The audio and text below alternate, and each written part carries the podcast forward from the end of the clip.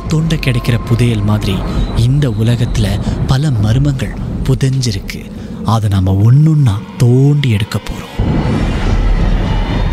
உங்களுடைய திகில் சம்பவங்களை எங்க கூட பகிர்ந்து கொள்ளுங்கன்னு சொல்லியிருந்தோம். அந்த திகில் சம்பவங்களை நாங்க ஒண்ணுன்னா சொல்ல போறோம்.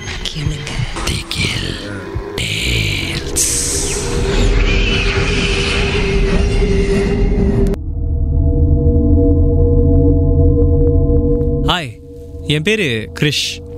இந்த சம்பவம் எனக்கு ஒரு ரெண்டரை மாதத்துக்கு முன்னாடி நடந்திருக்கும். எனக்கு அடிக்கடி சொல்லப்போனால் தினந்தோறும் ஜிம்முக்கு போகிற பழக்கம் இருக்குது. ஒவ்வொரு நாளும் நான் என்ன பண்ணுவேன் காலையில் எழுந்து ஜிம்முக்கு போயிடுவேன். எந்த பிரச்சனையும் இருக்காது. ஜிம்முக்கு போயிட்டு வேலைக்கு போயிட்டு அதுக்கப்புறம் நாள் நல்லா போகணும்னு வச்சுக்கோங்களேன். ஆனால் சமீப காலமாக என்ன ஆச்சுன்னா எனக்கு நிறைய வேலை. அதனாலேயே காலையில் எழுந்திருக்கிறதுக்கு கொஞ்சம் கஷ்டப்பட்டேன்னு வச்சுக்கோங்களேன். அப்போ நான் என்ன நினச்சேன் சரி பரவாயில்ல காலையில் ஜிம்முக்கு போகலன்னா என்ன?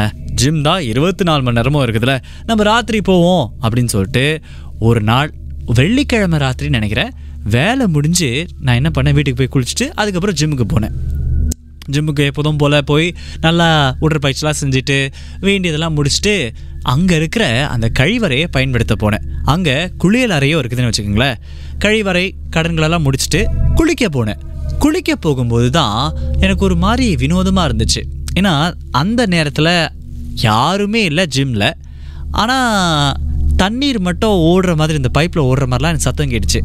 ஒருவேளை நம்ம வீட்டில் கேட்கலாம் அப்பப்போ. அந்த மாதிரி திடீர்னு கேட்குதோன்னு சொல்லிட்டு நான் ஒன்றும் பெருசுப்படுத்திக்கல நான் பாட்டில் போயிட்டேன். குளிச்சிட்டு இருக்கும்போது என்னுடைய கதை வந்து யாரோ தட்டுற மாதிரி எனக்கு கேட்டுச்சு. நான் உள்ள ஆளு குளிச்சுக்கிட்டு இருக்காங்க. யார் இது? கண்ட நேரத்தில் வந்து கவு இருக்காங்கன்னு லைட்டாக எட்டி பார்த்தேன். யாருமே இல்லை. அதுக்கப்புறம் ஒருவேளை நம்முடைய பிரம்மையாக இருக்குமோ அப்படின்னு சொல்லிட்டு நான் மறுபடியும் தொடர்ந்து குளிச்சுக்கிட்டு இருந்தேன். அப்போதாங்க என்னால் நம்பவே முடியல. யாரோ வெளியிலேருந்து சிரிக்கிற மாதிரி எனக்கு கேட்டுச்சு. அதுவும் சாதாரண சிரிப்பு இல்லை. இந்த பேய் படத்துலலாம் பார்ப்போம்ல பயங்கரமாக சிரிப்பாங்களே. ஹோ அந்த மாதிரி சிரிச்சுக்கிட்டு இருக்காங்க. நான் நினச்சேன் ஓ யாரோ ஜிம்முக்கு வந்தவங்க நம்மளை ப்ரேங்க் பண்ண பார்க்குறாங்க போல இருக்குன்னு சொல்லிட்டு நான் கத்துனேன். ஏய் குவாயர் அப்படின்னு. அதுக்கப்புறம் திடீர்னு ஒரு கிளாஸ் உடையிற மாதிரி எனக்கு சத்தம் கேட்டுச்சு. நான் பார்த்தேன் குளியல் அறையில் ஏது கிளாஸு எப்படி உடையுது என்ன கண்ணாடி ஏதாவது உடஞ்சிருச்சா அப்படின்னு சொல்லிட்டு டக்கு புக்குன்னு குளிச்சுட்டு வெளியில் வரேன். நீங்கள் நம்ப மாட்டீங்க. அங்கே எதுவுமே நடக்கலைங்க. ஒரு ஈ காக்கா இல்லை. யார் சிரிச்சா என்ன கிளாஸ் உடஞ்சது எனக்கு எதுவுமே புரியல. அதுக்கப்புறம் நான் பார்த்தேன் இதுக்கு மேலே நான் இங்கே நின்னேன் அப்படின்னு சொன்னால் எனக்கு ஏதாவது நடந்துடும் ஏதாவது வந்துடும் அப்படிங்கிற பயம் வந்துருச்சு. உடனடியாக டக்குன்னு என் பேக்கெல்லாம் எடுத்துட்டு அங்கேருந்து வெளியாயிட்டேங்க. திரும்ப அந்த குறிப்பிட்ட ஜிம்முக்கு மட்டும் நான் போகிறதே கிடையாது.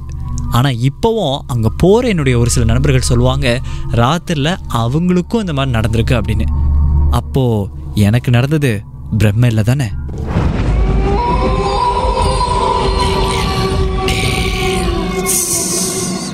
இந்த உண்மை சம்பவங்கள் உங்களுக்கு ஒரு பொழுதுபோக்காக அமையணுக்காக தான் தயாரிக்கப்பட்டிருக்கு.